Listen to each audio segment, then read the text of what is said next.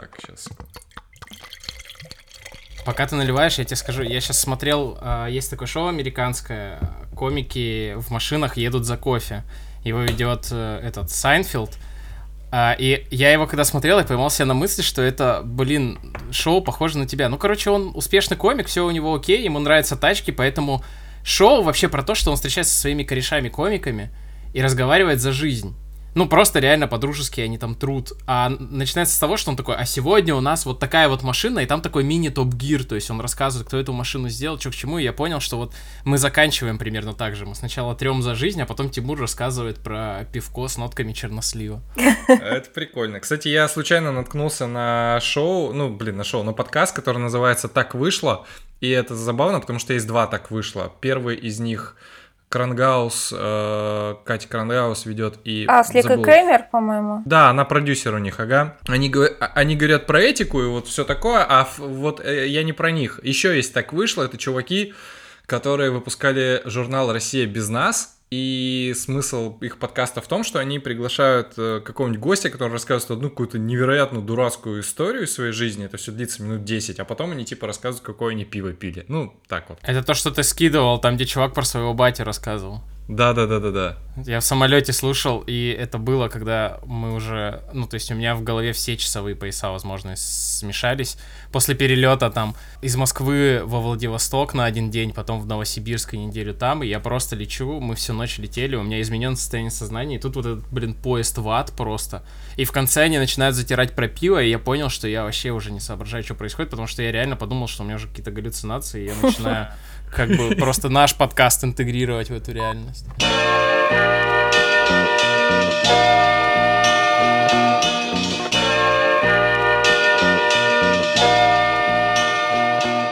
Друзья, привет! Это снова легко, просто и подкаст. Мы выходим из длительного, относительно длительного перерыва отпуска, который для меня, например, вообще нифига не отпуск. Вот это второй сезон мы, снова, мы продолжаем говорить про личные загоны, и сегодня мы пригласили к нам Дашу Варламову, писательницу, редактора, копирайтера, сценариста, чтобы поговорить про то, как учиться умнеть и развиваться в течение всей жизни. Сегодня мы разговариваем еще с Сергеем Ждановым, и это первый выпуск, когда мы записываемся все в разных городах. То есть э, обычно до этого кто-нибудь один сидел такой, типа был э, говорящей головой, к которому все обращались, а здесь мы все сидим друг напротив друга в зуме, и вот. И возникла идея вот поговорить на тему, как развиваться и не терять интерес, когда у тебя, в принципе, все окей, тебе не нужно там что-то придумывать. Нав... Давайте я, наверное, начну с, с истории, точнее, с проблем, просто с проблемы, чтобы вы поняли вообще, к чему это все. Лет пять назад у меня было четкое правило в голове такое тревожное правило. То есть мне нужно было постоянно прокачивать свои умения, чтобы как бы не было застоя. Это такая вот фраза в кавычках. И это первый запрос, к которому я пришел на терапию. Потому что я все через эту призму провер... прогонял, проверял. И все свое свободное время я вот э, в, в эту пользу как бы окунал и старался что-то делать полезное и как-то вот прокачивать себя и все такое. Вот, но это очень плохо сработало. До сих пор, наверное, не нашел какого-то правильного ответа на то, как, в принципе, развиваться и как от чего выбирать. Вот. Что думаете? Ну, мне эта тема вообще очень близка, вот, потому что у меня тоже есть такой страх, ну, все время деградировать, да, когда кажется, что вот если ты перестанешь а, ну, куда-то развиваться, да, и вдруг остановишься, то ты тут же начнешь, ну, как-то скатываться, вот, тупить на диване, а, посмотреть глупые сериалы и вот это все.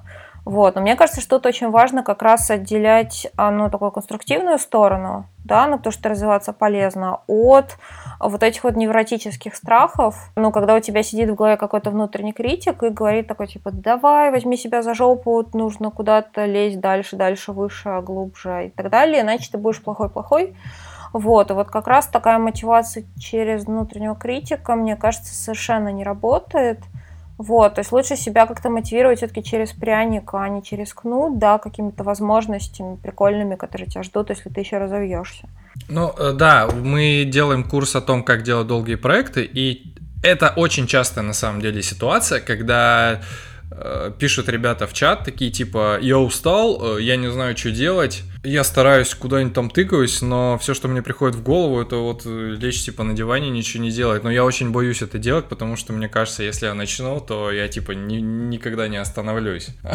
Вот. И если ты, мне кажется, невротик, то типа очень сложно эту штуку пересилить. А, ну да, ну плюс мне кажется, что у нас еще есть такое постсоветское наследие, да, что вот терпение и труд, да, какие-то стахановские рекорды, что тебе не должно быть, в принципе, комфортно, и что, ну, типа, пересиливать себя, это такая, ну, получается, социальная норма. Да, и мы в целом не очень, в отличие там, от тех же европейцев, да, мы не очень привыкли думать про то, чтобы это еще было ну, приятно, комфортно, мотивирующе и так далее. Потому что ну, мотивация для слабаков, вот, а нам надо стиснуть зубы и, значит, вперед. Э, да, это, блин, очень часто. Ну, короче, да, это прослеживается. Сереж, у тебя есть такое? Приятное полезно быть не может.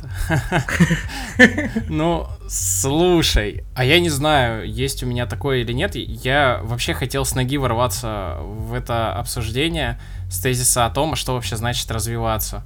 Вот если я прямо сейчас пытаюсь больше отдыхать, я учусь больше отдыхать, и значит ли это, что я насилую себя, чтобы учиться? И в этот момент, как бы, у меня всегда в голове картина, это этикетка с доширака, там, где женщина держит еще одну упаковку с дошираком, на которой на этикетке женщина держит еще одну упаковку с дошираком, и так до бесконечности.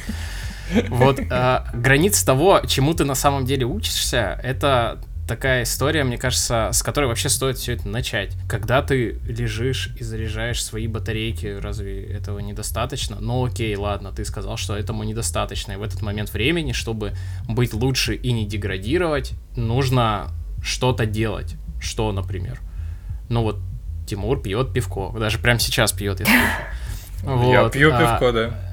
Да, пьет пивко и учится различать в нем вкусы. Считается ли это как бы достаточно амбициозным обучением или нет? Или он обязательно должен там в фотошопе крутить сальтухи? А, но тут есть момент, что, ну, по сути, это никто никому ничего не должен. Вот. Но это достаточно контринтуитивно для многих людей. Ну, например, у меня есть подруга, которая, ну, она такая трудоголик, и она долго думала, что она в свободное время, когда она отдыхает, она должна смотреть артхаусные фильмы слушать лекции по нейробиологии, потому что все остальное это деградация и для тупых. Вот. Она все время удивлялась, что же у нее отдыхать-то не получается. Почему она потом все менее и менее эффективно работает. А ей казалось, что все люди вокруг, ну, как бы все умные, достойные, прекрасные люди, вот, которые ей были симпатичны, что они отдыхают именно так. А чё, что она сделала потом, ну, в итоге? Потому что у меня есть похожая история. Она обнаружила, ну, стала более откровенно разговаривать со знакомыми на эту тему, обнаружила, что вот эти знакомые, которые ей казались образцом, вот, перфекционизма и саморазвития, они дома тупят в Доктор Хауса, и ничего страшного с ними не происходит. Тут она подумала, что, в общем, она тоже может иногда тупить в Доктор Хауса. Вот обнаружила, что тоже от этого она отдыхает, и потом лучше занимается творческими проектами, и все как-то наладилось. То, то есть тут важна, мне кажется, ну, ва- важно обилие разных ролевых моделей, вот, чтобы человек мог как-то сравнить и посмотреть, что, в общем, люди проявляют какие-то, ну, то, что, то, что человек считал слабостями, да, что люди это проявляют, и они себя принимают э, вместе с желанием потупить там и так далее. Вот. И ничего страшного с ними не происходит. Вот конкретно к этой теме у меня есть история э, про то, как я пытался развиваться. Ну, то есть такой саморазвивайся классический. Это когда я после работы включал какие-нибудь лекции, ну, там, на курсере, там, вот та же самая история, там, нейробиология, там, вот это learning how to learn, вот это вся, там, или еще что-то, и я ничего никогда не доходил до конца, потому что это было так тяжело и так бесполезно потому что, типа, моя жизнь реально никак не менялась. Мне там первые лекции заходили, потому что это была новая информация, но потом я просто из-за того, что, в принципе, не отдыхал и проводил весь день, вначале за работой, а потом, типа, отдыхая за тем же самым местом, ну, блин, это реально очень сильно вырубало прям. Мне кажется, что приятная тенденция сейчас есть, что люди все-таки стали э, мыслить, ну, не в категориях, как круто быть трудоголиком, там, и пахать по 13 часов в день, да, про то, что как раз, э, как завещал Стив Джобс, что надо думать, не работать не по 12 часов в день, а головой, и лучше работать даже меньше стандартной рабочей недели, 40-часовой, но при этом как-то эффективно распределять это время, там успевать больше, и при этом во время отдыха как-то перезагружаться. И вот, ну, мне кажется, что для всех людей, которые занимаются интеллектуальной и творческой работой, это как раз более продуктивный вариант. Ну, потому да, что рутину ты еще можешь отпахать 12 часов, если она не требует каких-то вот э, разнообразных когнитивных навыков, это можно делать, ну, более-менее на автопилоте. Если тебе надо как-то анализировать или придумывать или еще что-то такое, то у тебя просто мозг, скорее всего, через 6 часов замылится, ну, уже на этот день непоправимо. Серега, как ты с этим разбираешься? У тебя же, так понимаю, по твоей специальности просто необходимо что-то новое постоянно там сидеть, копать, изучать. Как это у тебя работает? Я вот только хотел спросить, а кто-нибудь из вас обучение и какие-то там, ну, профессиональное чтение закладывает как часть рабочего дня или нет? Или для вас всегда обучение это сверху еще домашнее задание? А, ну, это сложно, потому что для меня, например, обучение это часть э, работы. То есть у меня, например, есть такая прекрасная подработка. Я делаю обзоры научпоп литературы для всяких э, дофига занятых людей, которые не могут себе позволить прочесть книжку целиком. Вот. И, в принципе, то есть это получается, что ты, ну, как бы подрабатывая, да, ты параллельно читаешь кучу всяких книг. И это закладывается в рабочий день. Но вот сейчас я начала учиться программированию, и я пока не знаю, куда его отнести, потому что оно мне никак не связано с обычной работой. Вот, но оно настолько утомительное, что, по идее, его в свободное время вносить, наверное, не получится. Вот у тебя есть основная э, профессия, основной какой-то скилл да, и его развитие ты закладываешь в рабочий день? Ну, то есть не работу с контентом именно, не его применение, а его развитие? Ну, вообще да, но просто э, у меня как устроено, я стараюсь, ну, я работаю чисто на проектной работе. То есть у меня нету вот работы, которая не меняется. То есть она каждые там несколько месяцев меняется. И у меня основная стратегия обучения в том, что я каждый следующий, в каждый следующий проект я делаю то, чего я раньше не умела как бы сам проект, ну, он должен обязательно заключать в себе какую-то новую деятельность, управлять каким-то творческим коллективом, да, или делать какой-то контентный продукт, который раньше не делала, да, чтобы, ну, сталкиваться с неизвестностью и как раз обучаться, ну, собственно, на, на самой практической задаче. Вот, поэтому у меня как раз теоретического обучения такого практически нет.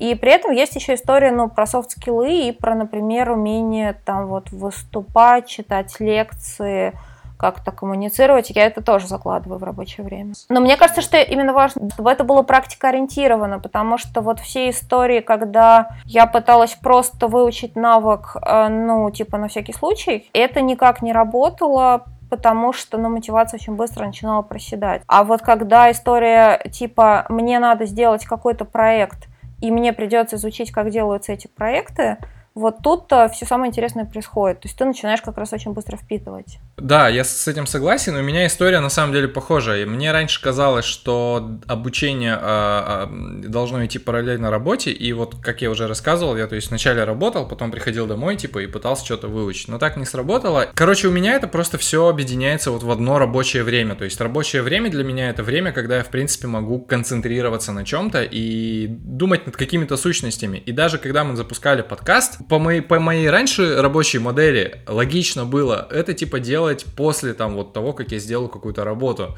Но я это просто в монтаж тот же самый включаю вот в то самое время, когда я в принципе могу там еще и деньги как-то зарабатывать. Потому что просто по-другому у меня не работает. У меня, как оказалось, очень ограниченное время, когда я могу это все применять. Благодаря этому я как-то вот меняю вот эту всю рутину, которая вокруг меня есть, и от этого становится как-то интереснее. А жажду знаний, например, я уже давно там не читаю ничего просто так вот из серии «А что у нас там интересного из новостей нейробиологии?» Просто когда нет под это задачи. Поэтому сейчас я эту штуку удовлетворяю там, когда пишу заметки для только спросить, ну, для вот этого медицинского журнала, и разбираюсь там в вещах, которые мне интересны прямо сейчас, типа, получая за это там деньги.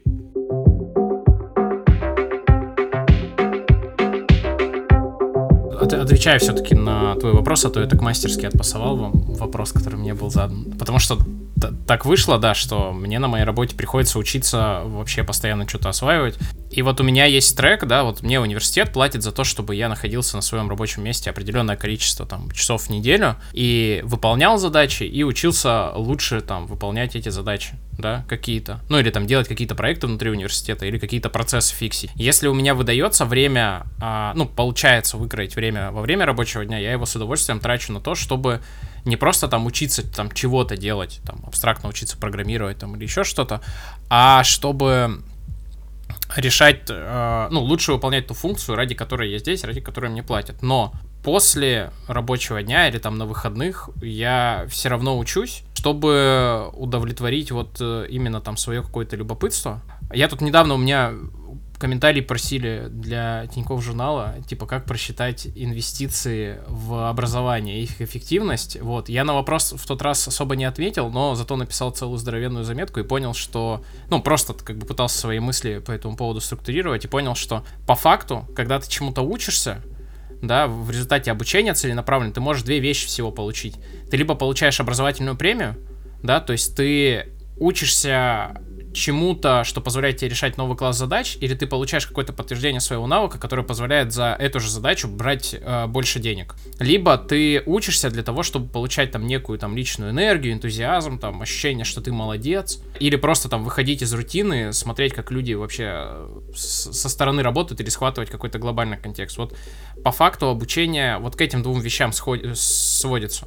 Ну, это прикольно, конечно, но вот второй подход, когда ты типа это делаешь ради того, чтобы увеличить компетенции, компетен... ну, вот эту всю историю, то есть стать более скилловым чуваком, она же часто разбивается как раз и вот эти неврозы, нет? Mm, да, да, разбивается. Ну, поэтому я тоже за какое-то практикоориентированное обучение. Учиться нужно не просто для того, чтобы учиться. Если, если сам факт того, что ты ходишь там на условную вот эту тренировку мозга, там, ну, я имею в виду, там, лекцию смотришь там или еще что-то, и тебе от этого и кайфово само по себе, тебе больше не надо. Вот если вот этого нет, кайф этот пропадает от новизны, то тебе обязательно нужно искать, а куда ты это применишь. На какие такие соревнования мозговые ты выйдешь, пока что ты самый там сильный, классный или еще что-то. То есть тебе всегда нужно поле для практики, иначе мозг очень быстро начнет экономить э, вот эту энергию, которую ты тратишь. Да-да-да, появится лямка, короче, если ты ее не будешь осознавать, появится чувство вины, что ты типа вот ты такой какой-то непутевый, тебе не хочется развиваться. Это я проходил, да, была такая история. А вот какая тема, расскажите, как вы выбираете то, а, чему учиться дальше? Ну, я стараюсь искать в каких-то смежных областях, наверное. То есть мне кажется, что э, но вообще сейчас есть тенденция, да, что люди от узких специалистов, они, ну, как бы переходят скорее в режим таких веерных специалистов, когда у тебя есть компетенции, которые, ну, как бы смежных областей, которые неплохо друг с другом сочетаются, уживаются, и получается, что твоя уникальность, она как раз на вот этом стыке компетенций необычных. Вот, поэтому я всегда, когда я что-то пытаюсь доучить, я э, пытаюсь понять, как это сочетается с моими предыдущими навыками, сцены.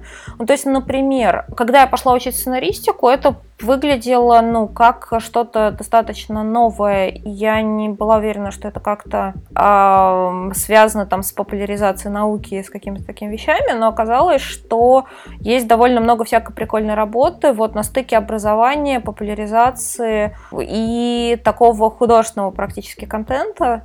Вот, и оказалось, что сценаристика, вот сочетание там с научпоп какими-то науками, она что-то дает, ну, третье, как бы, как какое-то, какие-то дополнительные возможности. И я с тех пор стала думать как раз, как можно достраиваться, вот именно достраивать э, свой конструктор компетенций, чтобы, ну, меня захотели взять в проекты вот такие новые, свежие, где еще даже, ну, каких-то профессий толком не сформировалось, вот, и где люди хотят, э, ну, решать какие-то новые задачи, задачи, где требуется странное сочетание навыков. Ну, в смысле, это, соз... это сознательный путь? Ты, в смысле, делаешь какой-то research и понимаешь, что, типа, вот эта штука мне подходит, и... потому что у меня есть какая-то база, и я, ну, там, готова? Или, или на что ты ориентируешься? Изначально это было интуитивно, потом я стала, ну, как бы рефлексировать и уже следить за этим сознательно.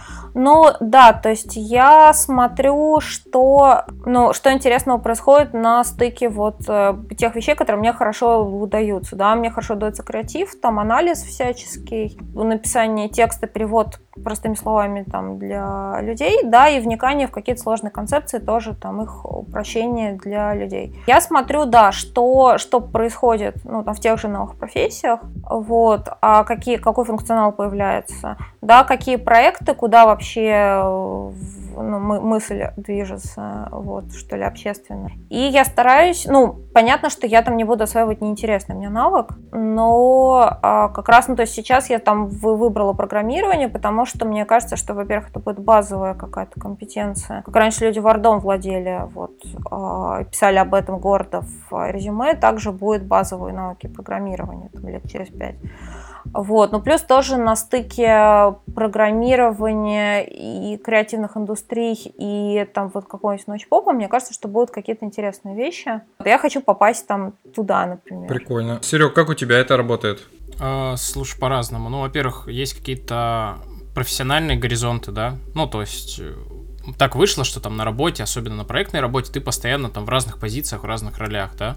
Там вот год назад я там встал там в позицию прям такого нормального менеджера среднего звена, ну, в смысле, прям управленца, менеджера в организации. У меня было много чего там не подкачанного, ну, то есть я много чего не знал, то есть я нормально работал как методист, я нормально работал там в поле, а вот именно организовывать работу других людей, ну, там были некоторые проблемы, соответственно, как бы у тебя есть понимание, что перед тобой стоят задачи, ты там чего-то решаешь плохо или там на недостаточном уровне, нужно это закрыть. Второе, да, нужно посмотреть на рынок вокруг, ну, рынок труда или там, где а, люди с похожими функциями, как они работают, на каком уровне, как к ним дотянуться, чтобы ну, хотя бы входить в субъективный там топ-100 по отрасли в России, там это не очень сложно, да, то есть какие там навыки должны быть в твоем резюме указано, чтобы ты точно мог претендовать там на следующую позицию, не если повезет, а точно. Третье, у тебя, ну, есть какие-то там планы, там, личные амбиции или, наоборот, там, суперсилы,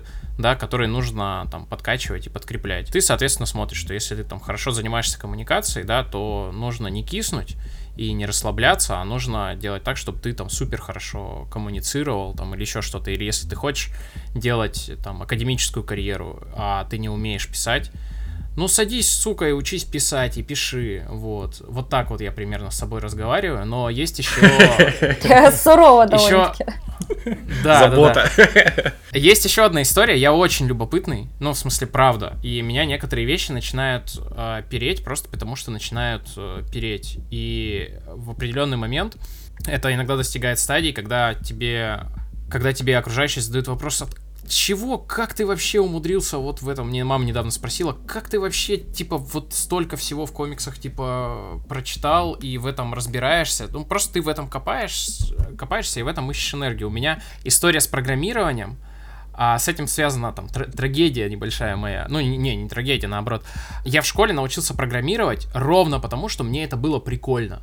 Мне было интересно, у меня был потрясающий педагог в школе. Я довольно быстро научился, все у меня было вообще нормально. И почему-то все мне говорили, что если, дескать, я сейчас научился программировать и так быстро это сделал, то я должен непременно стать программистом.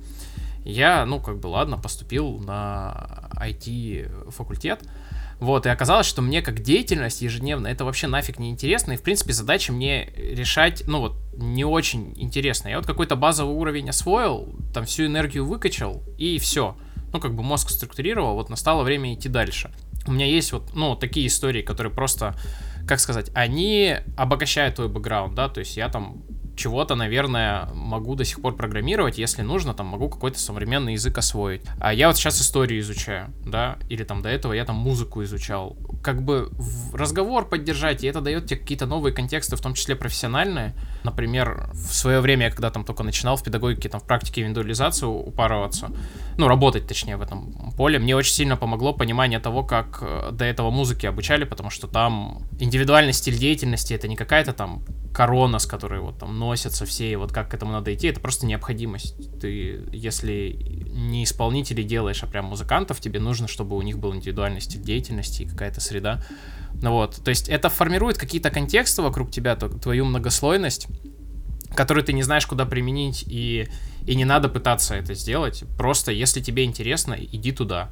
Вот. И не надо говорить так, что я сейчас научусь быть классным профессионалом, а потом буду делать то, что интересно. Не, это два параллельных процесса, как мне кажется. Ну вот да, у меня как раз проблема в том, что я не умею планировать свое обучение, потому что те вещи, которые я типа планирую, и типа они должны быть, э, они логично продолжают там как-то встраиваться в компетенции, это нифига не работает. Для меня работает это вот история за следованием своим интересам. Я условно начал э, интересоваться пивом, там, писать подкасты там и прочее. И это ложилось на ту базовую основу, которая у меня была, то есть там редактура, работа с источниками, там вот эта вся история, понимание там, как это работает в голове, там нейробиология вкуса, вот это все. И, короче, и вот из этого начинает уже вырастать потом уже какая-то какие-то новые умения, и постфактум я как будто бы притягиваю вот все навыки, которые получаю, все интересы в какую-то вот такую, э, собственно, складываемую компетенцию, и это прикольно. Но меня немножко тревожит, что у меня типа нет плана, потому что мне бы хотелось, знаешь, чтобы как э, в, древо умений было в какой-нибудь РПГ. Блин, братишка, подожди, давай поговорим об этом. У меня в трудовой книжке написано, что я работал год и два месяца тьютором.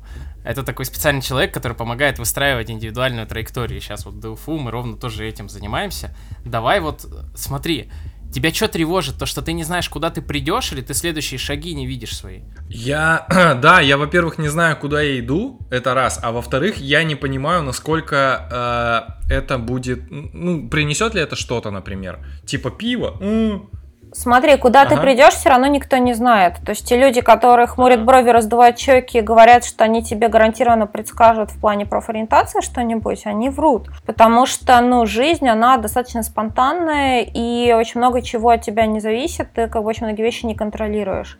И как раз, мне кажется, полезно знать вот свой следующий шаг, ну или варианты следующих шагов, то есть типа я могу шагнуть и хочу шагнуть в эту сферу, в эту сферу, в эту сферу, потому что они мне в целом интересны. А дальше я уже по ситуации выбираю. Да, и ну просто полезно иметь какой-то набор вариантов, который тоже не высечен в камне, и он тебя не обязывает идти именно по какому-то конкретному варианту. Просто, ну, это помогает быстрее, что ли, сориентироваться, как, когда у тебя есть какой-то roadmap такой краткосрочный. Но дальше все равно все это тайно покрыто мраком, поэтому тут, э, ну, долгосрочный какой-то план, наверное, строить не имеет смысла. Да, я, в принципе, это головой понимаю, но, типа, вот э, такая история есть. Серега, как вы с этим справляетесь, там, вот, э, с вашим вот этим тьюторством?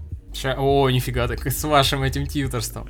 Я хотел сказать, что я Дашу вообще полностью поддерживаю, что типа ни у кого нет понимания, куда он придет. Это то же самое, что дико упороться в понимание, во сколько, в какой, в каком конкретно возрасте ты умрешь и от какой причины. Ну, типа, зачем? Ты просто как бы будешь ходить вокруг да около, и потом узнаешь, и такой, ну, зачем оно тебе нужно? И этого не будет. И те, кто говорят, что знают, они все шарлатаны. А в образовании они еще и шарлатаны, которые тебе самосбывающееся пророчество на тебя вешают. Это точно не нужно. Ты понимаешь свои следующие шаги или нет? Какие-то в том, что тебе интересно? Вот ближайшие какие-то карту действий ты видишь или нет? Ну, в или принципе, да, напрягает? конечно. Не-не-не, э, история как раз в том, что ближайшие шаги я вижу, потому что мне что-то интересно. Ну, то есть, вот мне интересен там тот же подкаст, например, и я такой, типа, оп-оп, и вот. То есть это, это не... Да-да-да, это не переходит в формальную такую обязанность, потому что ты, типа, начал, заканчивай. Я не буду говорить там, как в тьюторстве и прочее. Я тем более только что был на летнем университете тьюторства, где все это экспертное сообщество собиралось, чтобы там думать, как жить. Вот, я не буду там с этой позиции говорить, я буду как Серега Жданов говорить. А, смотри, в чем штука? Вот если ты играл прям в какие-то мощные ролевые игры, РПГ, там, где вот эти вот дерево навыков, вот, которые ты так хочешь, ты знаешь, что там дерево навыков сильно больше, чем количество очков, которые ты при всем желании за всю игру сможешь выбить. Ты можешь, конечно, да, стать как человек швейцарский нож и уметь всего понемножку, можешь какие-то себе там специализацию какую-то, или какую-то вообще гиперспециализацию себе сделать и сказать, вот стрельбу хочу на 100 прокачать, да, или там сказать стрельбу на 70, а вот еще хочу зелье варить. Вот. А есть еще, понимаешь, разные как бы классы, и ты часть навыков просто не видишь, просто потому что с этим не сталкивался, или потому что это просто не в твоем мире. А еще знаешь, в чем штука, когда ты начинаешь эту метафору на жизнь перекладывать? Что в жизни у каждого дерева навыков свое, и ты даже внутри себя призму восприятия сменил, и у тебя вот эти очки по-другому перераспределились. И теперь это не 100 на стрельбу из лука, потому что 21 век никто из лука не стреляет, да, а это там координация, там глазомер, там и прочее, прочее, какие-то там сила твоя и прочее. То есть это, ну, как бы это такая штука, вот эти все там таксономии образовательных результатов, там вот эти твои способности и прочее, они все по факту упираются в конкретного человека. И э, если уж возвращаться там к тьюторству, то тьютор это тот человек, который прежде всего слушает. Человека, который сидит напротив него и пытается его картину мира понять, а не навязывать ему какую-то свою, там, что правильно, куда нужно вложить и прочее. Он как бы пытается восстановить, а что там у человека в голове, что он видит у себя, какие ресурсы он видит вокруг себя, да, и где там есть интерес, куда имеет смысл копнуть.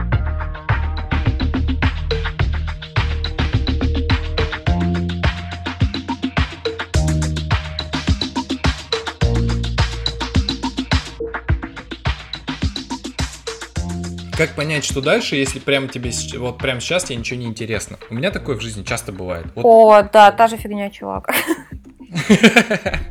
Что делать? Ну, как, тут, мне кажется, просто есть, э, это такая комплексная проблема, и тут есть разные подходы, что ли. Я подозреваю, что это все как-то завязано на нейромедиаторы, вот, и вот есть люди, которые э, как-то легкие на подъем, что ли, не знаю, легко раскачиваются. Вот. А я, например, такой человек анабиоз, который, а, ну, то есть у меня, наверное, три четверти моей рутины посвящены тому, чтобы, проснувшись утром, открыть глаза и вот начать на что-то реагировать и вот как-то что-то делать. А, поэтому как раз, ну, как бы часть мотивации, она будет э, регулироваться через, ну, такие более физиологические методы, мне кажется. То есть, условно, физическая нагрузка помогает, например. Вот, то есть, если ты овощ, там, как бы, если как-то встроить физическую нагрузку в рутину, ты становишься немножко более живым, там, лучше как-то реагируешь. Да, может быть, какие-то прекурсоры нейромедиаторов, там, пить, не знаю, витаминки иногда пропивать, вот, ну, что-то такое.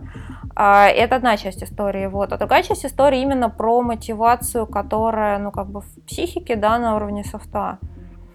А, и тут, ну, мне скорее помогает свободное гугление, что ли, когда ты не ждешь, что у тебя, тебе сейчас будет кайфово, что ты непременно найдешь какую-то классную тему, которая тебя развлечет, а ты просто, ну, тыкаешься, специально себя отводишь время там, в течение дня, а потыкаться, ну, буквально там хоть на случайной статье в Википедии, хоть на что-нибудь, в надежде, что у тебя это даст какой-то вот дофаминовый отклик, и тебе захочется погуглить дальше.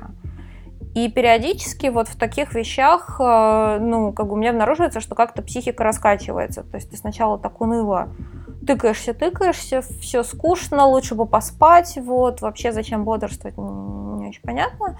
Но ты в какой-то момент все-таки натыкаешься на тему, которая хоть как-то тебе интересна, и если покопаться дальше, то, ну, как получается, что ты как-то расшевеливаешься. Прикольно. Я, э, у нас опять рубрика Людвиг Быстрановский подписан на его не диваны, он вот тут на днях выпустил пятый live, то есть он новый формат выбрал, то есть он, когда он понял, что ему надоело писать письма, он такой, типа, мне вот буду писать эти стримы, где он отвечает на вопросы. И он очень классную штуку рассказал, про которую я примерно в это же время понял, э, что вот в дни, когда тебе ничего не хочется, и когда, в общем-то, все сложно, и когда а психика твоя вот э, невротичная говорит тебе, что нужно больше task ов э, зачеркивать, типа в этом смысл жизни как бы, то нужно отвлечься от этих тасков и, в принципе, просто озадачиться тем, а что тебе, в принципе, сейчас хочется из серии вот просто а, отъебись от себя и задай себе вопрос, чего бы тебе хотелось на уровне каких-то приятных ощущений.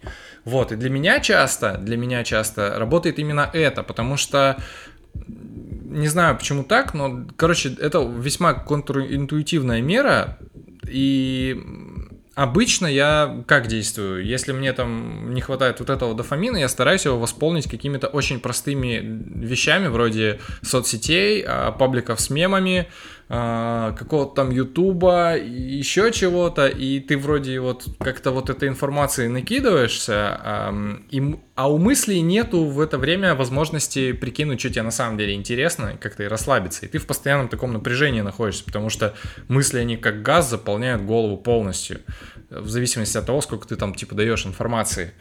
Вот. И вот эта штука, короче, для меня сработала.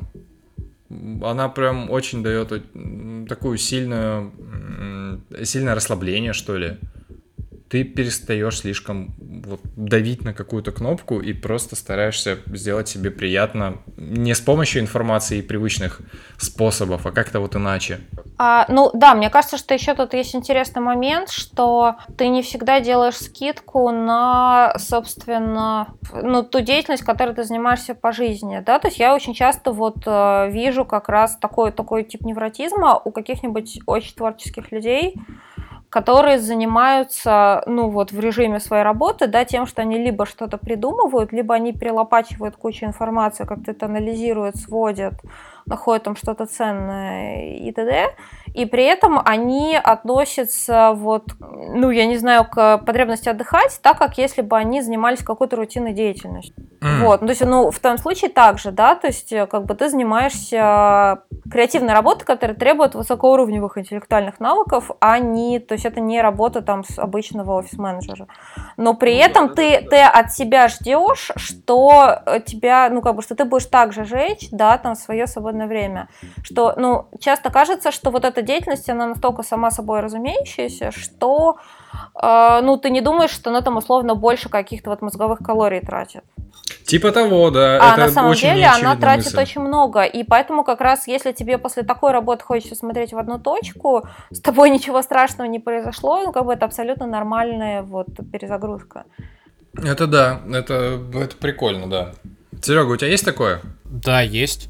Когда тебе не хочется ничего делать, ничему учиться или что-то еще, то это в большинстве случаев э, как бы симптом, а не причина тебе нужно вообще просто посмотреть на какие-то базовые свои гигиенические потребности, а ты как хорошо спишь в последнее время, как хорошо ешь, может быть, ты просто устал. Это обучение, развитие, какие-то дополнительные там задачи или новизна, это всегда мало того, что очень энергозатратно, и тебе нужно просто в баках достаточно топлива иметь, так это еще и больно.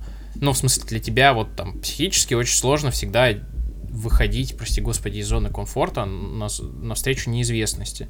Вот. И когда ты по-хорошему учишься, ты всегда сталкиваешь себя с другой точкой зрения. Либо у тебя типа ни хрена я никогда не думал, что бывает такое, либо ты такой, блин, я думал, что это так, а это на самом деле чуть-чуть не так или вообще совсем не так.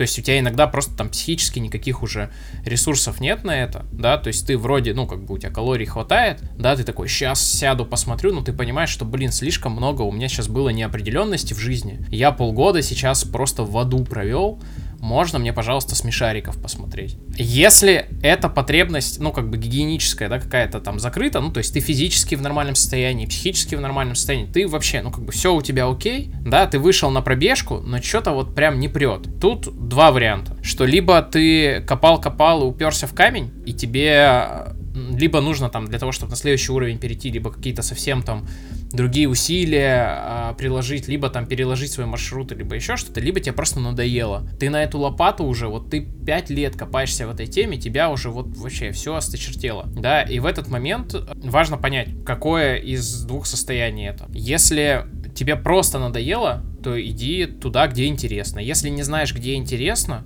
иди куда-нибудь, попробуй, и если это точно не твое, то ты, поздравляю, ты знаешь, куда точно идти не надо. Теперь у тебя есть на одну дорогу меньше. Вообще очень хорошо помогают в этом плане любые там библиографии, списки там для чтения, для просмотра и прочее. То есть э, сейчас такой поток информации, причем информации даже не просто мусорной, а объективно полезной и интересной, что ты не успеваешь его переработать, как ты там не управляешь своими каналами там вообще восприятия и коммуникации. Поэтому это все нужно аккуратненько складывать, подшивать, все, что тебе может быть интересно или полезно, чтобы потом в момент, когда, блин, хочу сделать шаг в сторону, посмотреть что-то еще, ты открыл список посмотреть позже на YouTube, или какой-то там рассортированный по папочкам, или там ты, когда ты читал какую-то книжку, там была ссылка на другую книжку, у тебя тоже они подшиты, ты открываешь и смотришь. Вот важно понимать, что у тебя вот эти там потребности, там, в настроениях могут быть, могут быть э, тоже очень разные. Мне очень сильно помогают вот эти там библиографии, когда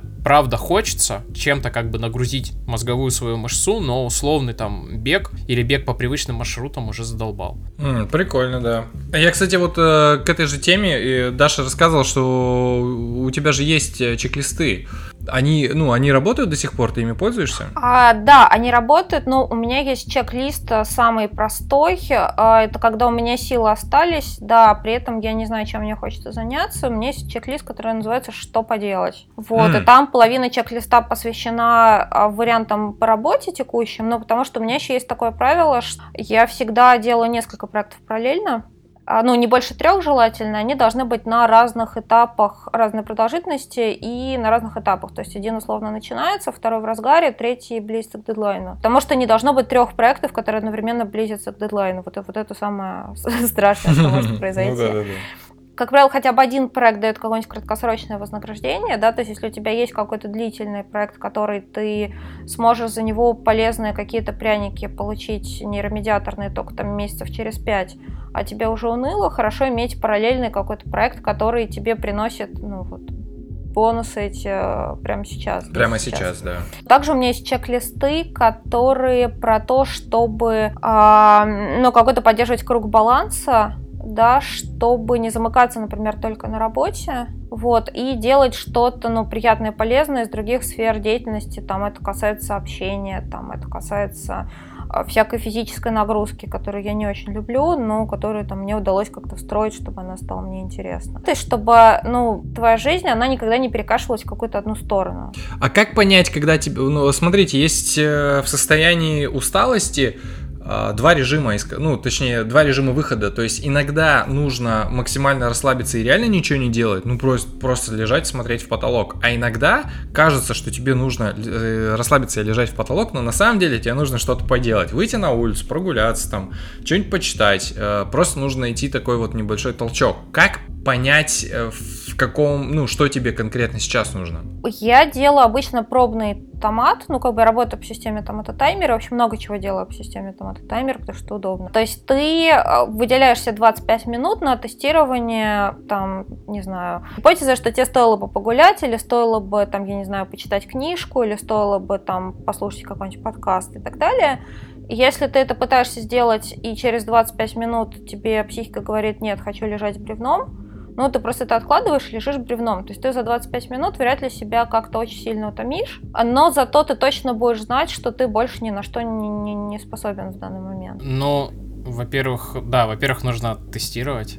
Во-вторых, результаты всех этих тестов постараться как-то рефлексировать и анализировать, что, ну, чтобы понимать, как обычно ты реагируешь. Вот примерно сфиксировать свое ощущение, да, что вот я пошел погулял, нифига мне лучше не стало. Для того, чтобы в следующий раз, когда у тебя похожие ощущения, чтобы ты понимал, что нужно не идти гулять, а сразу как бы включать PlayStation, загружать туда что-нибудь, и все, и 5 часов не отлипать, и тогда тебе станет лучше, да, или наоборот, вот если ты в прошлый раз так поступил и не стало, то нужно там что-то еще делать. Во-первых, тесты, во-вторых, результаты этих тестов подшивать для того, чтобы ими как-то пользоваться, а третье, блин, когда ты отдыхаешь, когда ты учишься, или когда ты даже там расслабляешься и развлекаешься, сука, делай это на полную. Люди, которые выезжают, блин, отдыхать с друзьями на природу и не отлипают от своих сраных фейсбуков, они тратят и свое, и чужое время, а еще потом такие, блин, ну я вроде выехал с друзьями, а как бы что-то не отдохнул. Да, потому что ты, блин, телефоном все в лицо светил все это время.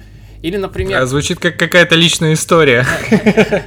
А, нет. Я, может быть, раньше так делал, но с, того момента, как я осознанно стал вот, вот прям качественно чему-то время уделять, если ты, блин, идешь в магазин, Вот надо тебе идти в супермаркет. Иди, блин, и по просто погрузись в это полностью. Не просто там, типа, максимально эффективно там список покупок найти. Хотя у меня есть друг, который графицирует все свои походы в супермаркет и ищет самые выгодные вообще предложения и максимально эффективный быстрый маршрут строит. Да, я вот, например, всегда ищу какие-то необычные упаковки. У меня есть отдельная история. Я всегда ищу какие-то маленькие предметы. Вот мне они очень нравятся. Маленькие баночки томатной пасты, маленькие, типа, упаковочки с маслом и прочее. Ну, то есть, погрузись в это полностью. Все остальное убери, и тогда тогда у тебя, ну, как бы, будут одни мышцы, из которых, ну, ты из одного процесса вышел, и у тебя мышцы, которые в нем нужны, расслабились. Да, они там какой-то там энергии а, там наливаются, там как-то хотя бы расслабляются. Пошел с друзьями э, чилить, отложи телефон, погрузись в этих людей. Ты же уже как бы сделал ставку, но сделай так, чтобы она на полную сыграла, а то вот эти полумеры бесят. У меня, знаешь, у меня следующий, короче, этап. Я реально вот этим всем пользуюсь, потому что, ну, я действительно вижу разницу, и действительно нет проблем, когда ты смотришь фильм, ты смотришь фильм. Но я доебываю других людей. которые рядом с тобой сидят, типа, так делают. Это, я понимаю, это, типа, преступление их личных границ, это их дело, но, блин. Ну, да, это, конечно, немножко, ну, даже, ну, в чем-то раздражает, если они, ты надеялся, что они на тебе сконцентрируются вместо телефона. Ну, и, и в чем-то хочется помочь, и тут надо как-то бить себя по рукам, когда хочешь добро причинить кому-нибудь. Да, Тимур, оказывается, устанавливает диктатуру людей-молодцов, которые научились как бы быть в моменте. Да, это так, блин, я, ну это... Ты был мне братом! Блин.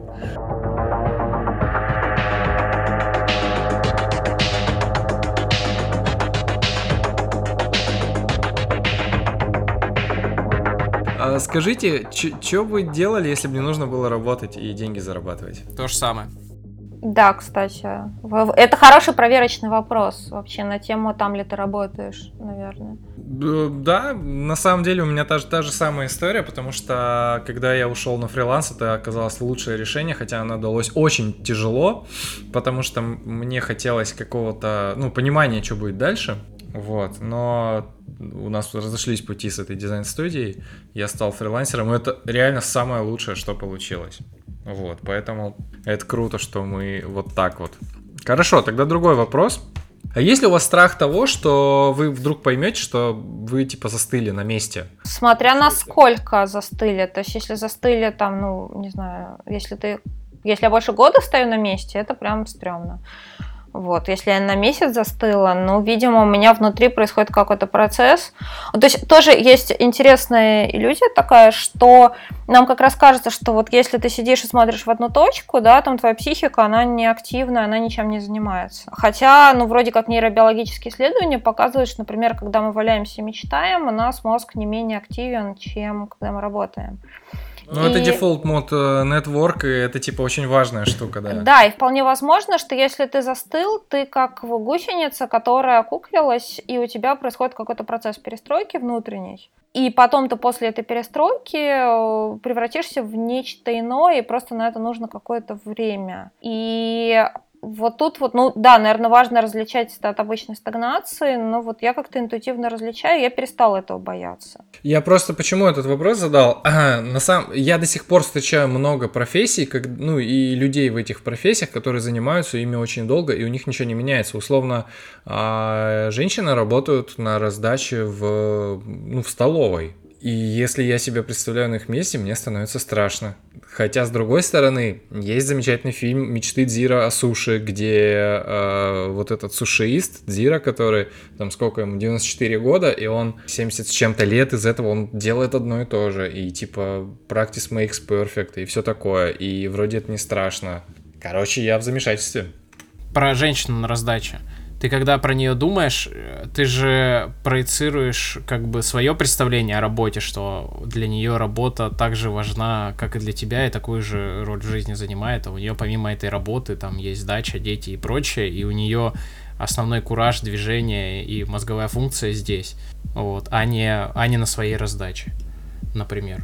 Ну да, да, да, возможно, да. А можешь вопрос расшифровать? Смотри, он у меня на самом деле появился в тот момент, когда я работал еще в дизайн-студии, и вот я себе задавал вопрос, окей, там, а я через 20 лет готов ходить в эту же студию, делать то же самое. И оказалось, что мне страшно этого, потому что мне хотелось какого-то развития, хотелось как-то это поменять, ну вот, собственно. И я стал бояться одного и того же, прям вот такого плана.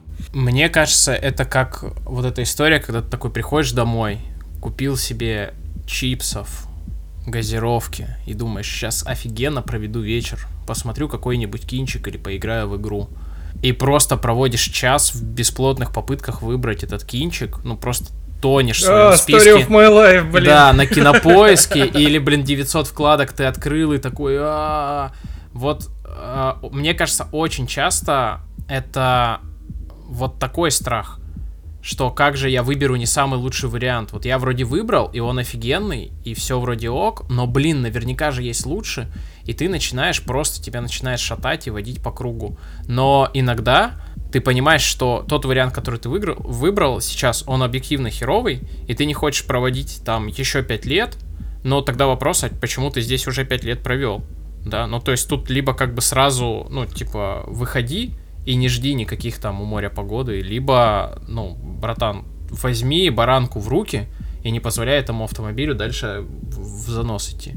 Ну, у меня еще есть гипотеза, что это вопрос темперамента в большой степени, потому что вот из того, что э, Тимур про себя говорил, э, у меня есть ощущение, что э, тебе важно для того, чтобы поддерживать мотивацию, постоянно переключаться между разными Да-да-да. темами. А, то есть у тебя attention span начинает э, ну, превращаться в тыкву, как бы как только ты слишком долго завис на какой-то одной Как теме. оказалось, потом да. да. Вот, и мне кажется, что есть вот такая история, то есть есть люди, которые как-то, ну, нейробиологически больше заточены глубоко сидеть на одной теме, и им сложно переключаться, но сложнее, то есть это в какой-то степени, естественно, качается, но предрасположенность вот а, идти глубоко по каким-то одним рельсам.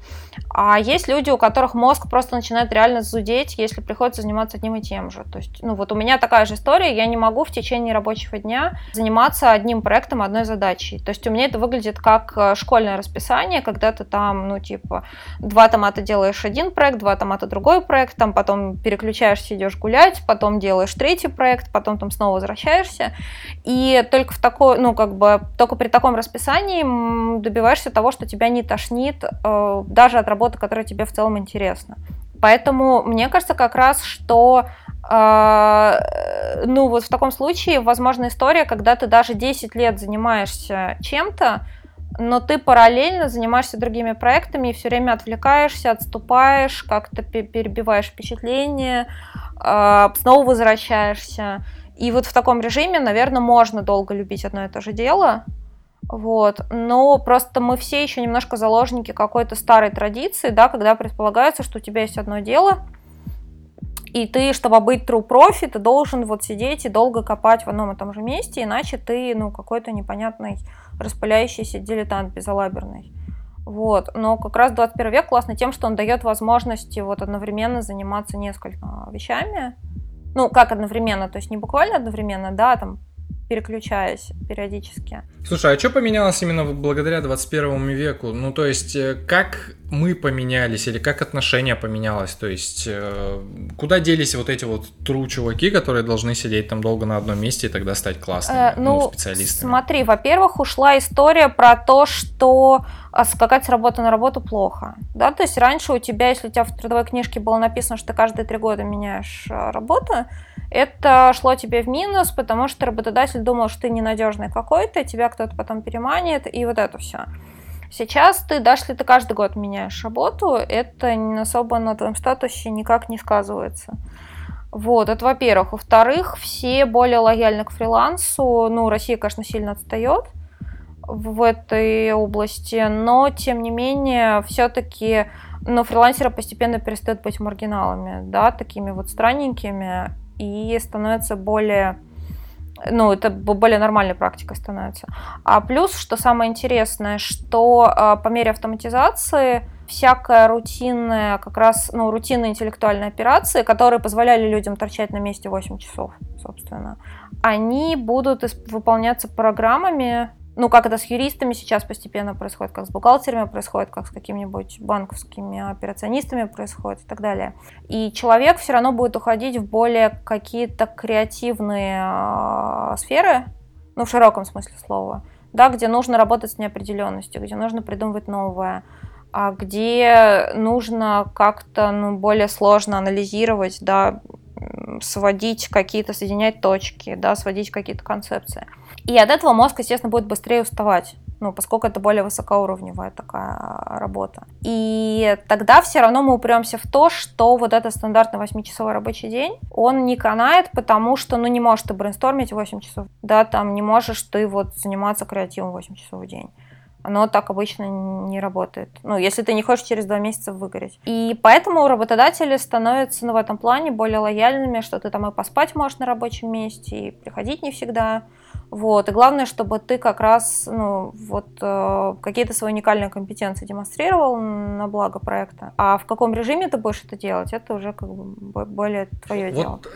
Тогда э, сюда смотрите какой вопрос. Как быть ситуацией, э, которая сложилась э, с тем, что несмотря на то, что появляются вот, э, роботы, вот эта вся история, автоматизация и прочее, э, время, которое мы тратим на работу, становится гораздо больше. То есть оно увеличивается, там, если сравнивать, э, я не знаю, там, ну не с собирателями, конечно, но тем не менее, для того, чтобы выжить, нам не нужно, наверное, столько работать. Как э, справиться с этим неврозом и работать меньше? А, ну, у собирателей, правда, это смешной парадокс, то, что земледельцы стали гораздо больше времени тратить на работу, чем собиратели. Возможно, мы как раз сейчас больше вернемся к режиму... Ну, в смысле, что фрилансеры больше похожи на собирателей, чем на земледельцев. Как раз, возможно, это более интуитивно близкий нам способ. Но смотри, ведь история же в том, в основном, что не в том, что нас вынуждают столько работать. Ну, в смысле, не в том, что мы не можем заработать деньги, работая там 4 часа в день или 6 часов в день. На самом деле, если постараться, мы можем но у нас из-за того, что везде гаджеты, мы плохо проводим границу между рабочим временем и свободным временем.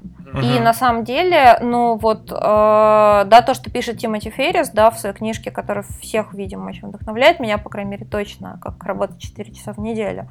В принципе, можно так устроиться, ну, не со всякой работой, конечно, вот, чтобы работать ну, сильно меньше стандартного рабочего дня. То есть, ну вот я, например, работаю 6 часов в день максимум. Больше я просто, ну, у меня мозг не выдерживает в тыкву превращается. Но тут именно важно себе как раз вот то, про что Сергей говорил, что было, ну, чтобы заниматься в тот момент времени именно тем, чем ты занимаешься. То есть если ты отдыхаешь, ты полностью отдыхаешь, как бы полностью это Если ты работаешь, ты не сидишь в соцсетях, ты лучше работаешь небольшими кусками, но прямо ты точно знаешь, что ты в это время поработал.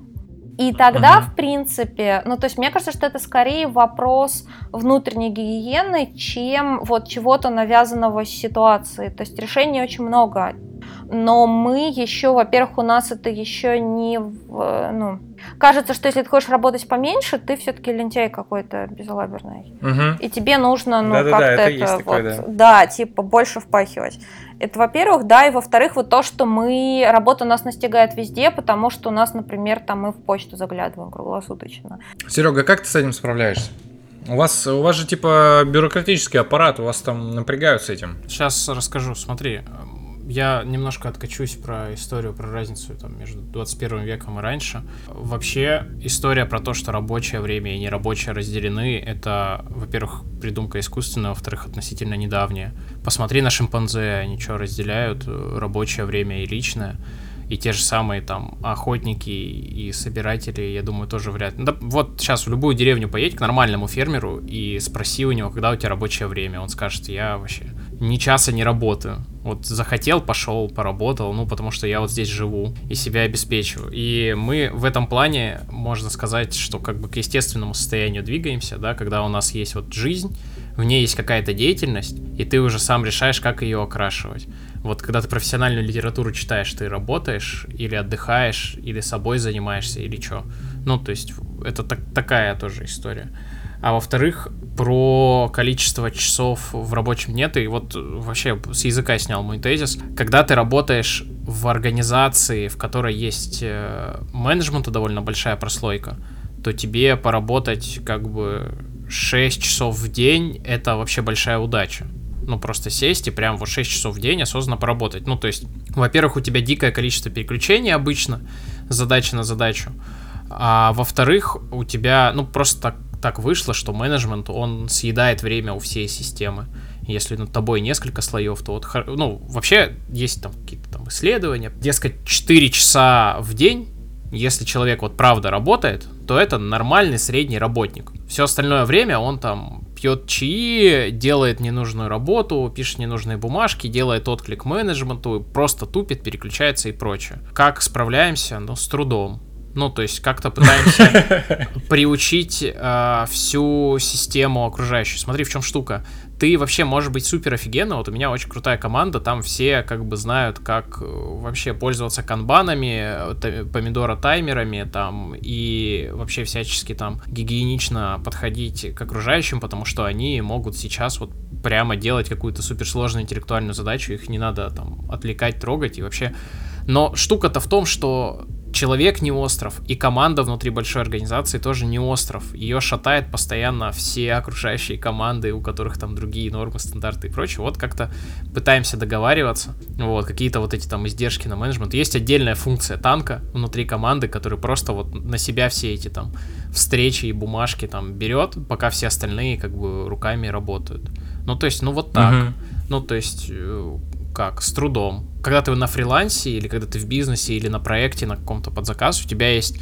Ну, для меня это, я прям роскошью считаю, ты можешь вот просто сосредоточиться на решении задач этого проекта и не заниматься каким-то булшитом, который тянется, ну, потому что это пригодится или потому что так заведено.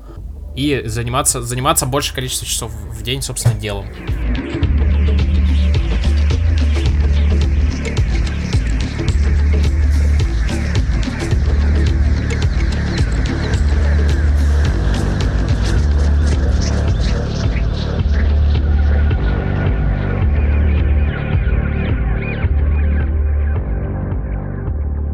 А, да, вот, собственно, вопрос, который мне показался интересным. Вот Сережа говорил, когда мы обсуждали а, собственно, про то, чем мы утомляемся обычно, как это происходит. Интересная тема про то, что когда ты выходишь из зоны комфорта, это вызывает у тебя когнитивный диссонанс, да, как-то, ну, либо твою картину мира подкашивает, сложившаяся, либо, что еще тяжелее обычно переносится, наше представление о себе. А, да, то есть, например, ты обнаруживаешь, что тебе нравится деятельность, которая тебе никогда не нравилась. Или ты обнаруживаешь, что, наоборот, то, что ты считал твоим, тебе не так уж там хорошо дается. Или у тебя какие-то этические возникают новые вопросы в голове, когда ты там, у тебя открываются новые перспективы, там у тебя вопрос делать что-то или не делать раньше не стоял, а теперь как бы он возникает.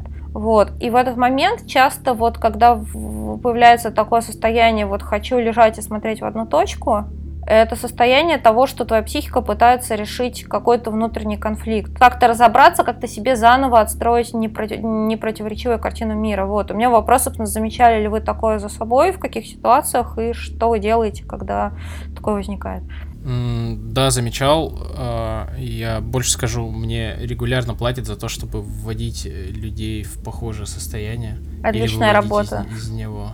Да, да. А, я вот считаю, что страх э, смерти или голода для себя или там для близких, либо и, или физический, или как бы субъектный, это вообще единственное, почему ты искренне вообще к цели двигаешься. На всех этих э, форсайтах людей субъективируют, чтобы они поняли, что вообще, кто они такие, а потом поняли, что им вообще жопа. Дальше нет для них жизни.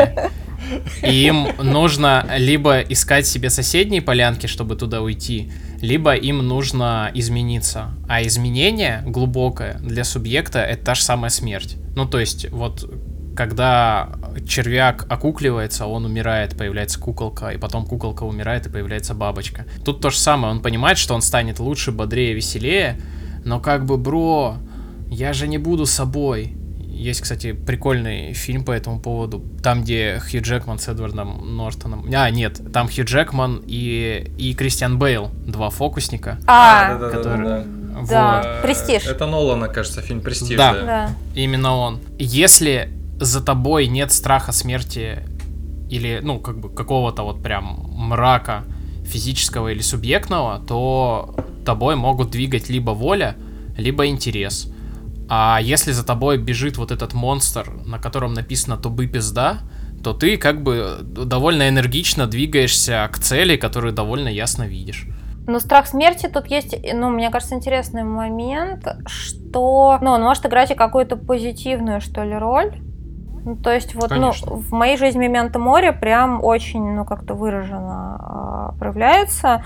И, и это история про то, что надо успеть э, реализоваться во всем, в чем ты можешь, потому что твое время ограничено. То есть это как раз история, которая, ну, то есть не про желание выжить, а именно про желание вот прожить, воплотиться. И мне кажется, что как раз в этом плане конечность жизни, она вот, ну, работает и на позитивную стимуляцию тоже. Да, я когда это говорю, я, может, это мрачно говорю, я вообще считаю, что это очень позитивно, классно, и вообще я в этом не вижу никакого негатива. Как только ты как бы это осознаешь, это шок небольшой, а потом вообще ты понимаешь, что только вот благодаря этому осознанию и вот этой гонке ты как бы там, там где ты есть, и вообще и в процессе как бы вполне, вполне радостный и бодрый.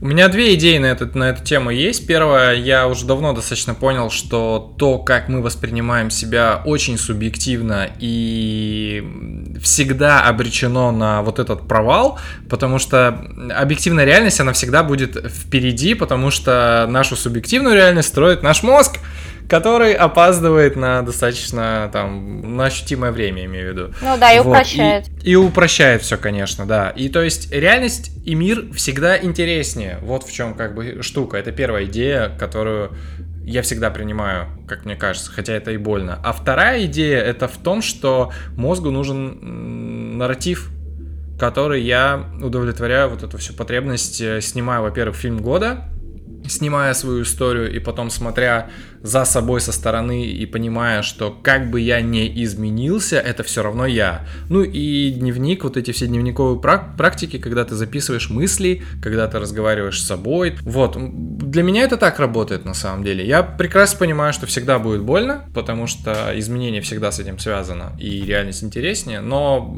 если ты как-то пишешь историю про себя, то как-то примиряешься с этим легче.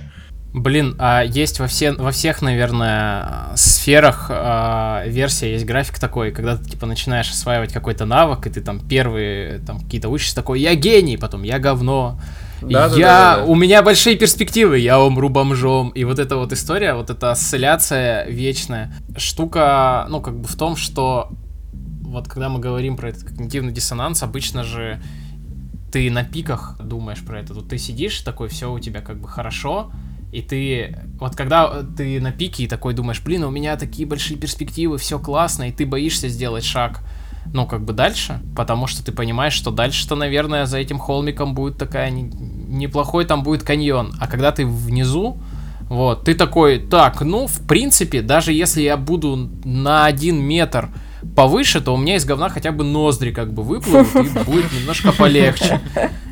Вот. Но тут, мне кажется, есть еще важный момент, который мне все время помог избавиться от какого-то такого токсичного перфекционизма. Это как раз а, то, что когда ты оцениваешь свои возможности, да, и перспективы, как-то лучше воздержаться от эмоций, что ли, и вот такого именно эмоционального отношения к себе, да, там типа я гений или я говно. То есть, ну, типа, я скорее справлюсь или я скорее не справлюсь, но при этом не пытаться вот, ну, приложить к себе линеечку и каждый раз понять, вот где ты на этой линеечке. Потому что... А как это на практике работает? Ну, в смысле, что ты делаешь, чтобы... Э, так-то всем понятно, типа, что надо от эмоций отделиться, но это очень сложно. Как? Ну, мне, во-первых, помогла когнитивно-поведенческая терапия, что я поняла, что вот эти вот мои эмоциональные... Попытки себя эмоционально оценивать, особенно внутренний критик, они ну, как бы не помогают от слова совсем. То есть а у людей почему сохраняется часто внутренний критик? Что есть иллюзия, что он полезный, что он тебе как-то угу. помогает, но оставаться в тонусе. А на самом деле никак не помогает, потому что любая иллюзия в любую сторону, а эмоции, они тебе создают иллюзию, потому что тебе, ну, обычно тебя эмоции не на полутонах, да, ты либо докручиваешь вверх слишком сильно, ну, типа все пидорасы, я Д'Артаньян, да, либо наоборот, все преуспевают, все в Фейсбуке счастливые, красивые сидят, а я говно унылая. И ты в любом случае, когда ты подключаешь эмоции, ты себе создаешь ну, иллюзию, которая искажает тебе движение. но это как ты вот э, летишь, да, там, не знаю, ты пилот, и ты летишь как бы по приборам, а у тебя приборы начинают показывать там на плюс 100 или на минус 100 в какую-нибудь сторону. И, ну вот, как, я каждый раз себя представляю пилотом, да, в такой ситуации, когда я, например, начинаю новый проект, я пытаюсь оценить, насколько я в состоянии там с этим справиться. И обычно, когда ты оцениваешь здраво, это выглядит как Э, будет очень сложно, но в принципе я могу справиться. Да, и это как раз на тот настрой, который помогает как-то расти, да, что это, ну, стресс, но переносимый стресс. А когда ты начинаешь думать, что либо я королева вселенной, вот, у меня такое бывает, потому что у меня еще биполярочка, там, Бывает тогда ощущение, что я королева вселенной, у меня море по колено и так далее. Ты потом, естественно, обломаешься, у тебя будет вот этот диссонанс из-за того, что ты не можешь прогнозировать то, как ты справляешься с задачей. Либо ты, если ты сразу идешь с мыслью, что я унылое говно и что я ни, ничего не смогу сделать, тебе просто мозг не даст нейромедиаторов на то, чтобы это сделать. И вот, ну, метафора как раз про полет по приборам, она самая, ну, как мне кажется, четкая, потому что она сразу показывает, э, что эмоции делают не так с нами. И, конечно, да. периодически вышибает, но я как бы к ней, ну, снова и снова возвращаюсь, там, вспоминаю ее и такая типа стоп, давай не будем сейчас оценивать, давай просто будем делать, а потом посмотрим, как бы, что получится. Э, выпуска два назад у нас в гостях был Тёма Лоскутников, у которого циклотемия, и, э, насколько я понимаю, это пред... Да, это, ну, это похоже, да, но это мягкая версия. Мягкая версия, но тем не менее, короче, он находится в каком-то глубочайшем экзистенциальном кризисе, он такой, типа, я понимаю, что все э, бессмысленно и все иллюзия, типа, хочу умереть. Блин. А, да, такое бывает, ну, особенно особенно после, э, считается, что как раз биполярные заболевания, они в чем-то тяжелее депры, потому что в депре у тебя все-таки есть, ну, какая-то стабильность э, самооценки, ну, то есть ниже плинтуса, но она стабильная. То есть ты примерно знаешь, как ты вчера себя оценивал, как ты будешь завтра себя оценивать. А когда у тебя циклотемия или биполярка, ты сегодня реально король вселенной, и ты ничего не боишься, у тебя все будет замечательно, и тебе вот осталось... Ну, то есть я пишу реально планы по оптимизации мира там периодически, вот, когда мне хорошо. Прямо списком, и у меня ощущение, что вот, ну, год на все, и как бы все будет замечательно. А потом, когда у тебя это заканчивается, ты впадаешь в депру, и ты вчера был там позавчера королем вселенной, а сегодня ты унылое говно, которое не может сосредоточиться на полчаса ни на чем и у тебя из этого очень нестабильное восприятие себя, ну, до тех пор, пока ты веришь, как бы, вот в эти все ощущения. И, ну, как бы это требует много mindfulness всякого на тему того, что это галлюцинации психики, что на самом деле это всегда нечто среднее, что когда ты король, не надо думать, что ты король, когда это говно, не надо думать, что ты говно, а, ну, на самом деле ты просто обычный человек. И, в принципе, это можно, ну, как бы, если себе постоянно говорить, ну, учиться замечать галлюцинации, а даже, собственно, шизофрения это работает, как получилось на примере Джона Нэша, который, про которого фильм «Игры uh-huh, разума» uh-huh. был снят. Что Нэш не перестал иметь воображаемых друзей, но он научился понимать, что они воображаемые. И ему это помогло выровняться. Вот, и в принципе это такое, ну, как бы а, радикальное проявление, да, особенности психики, которые есть у каждого. То есть даже если ты не биполярник, ты со своими какими-то глюками вот сталкиваешься периодически. И, в принципе, рецепт один, ну, как бы вне зависимости от того, какое у тебя расстройство.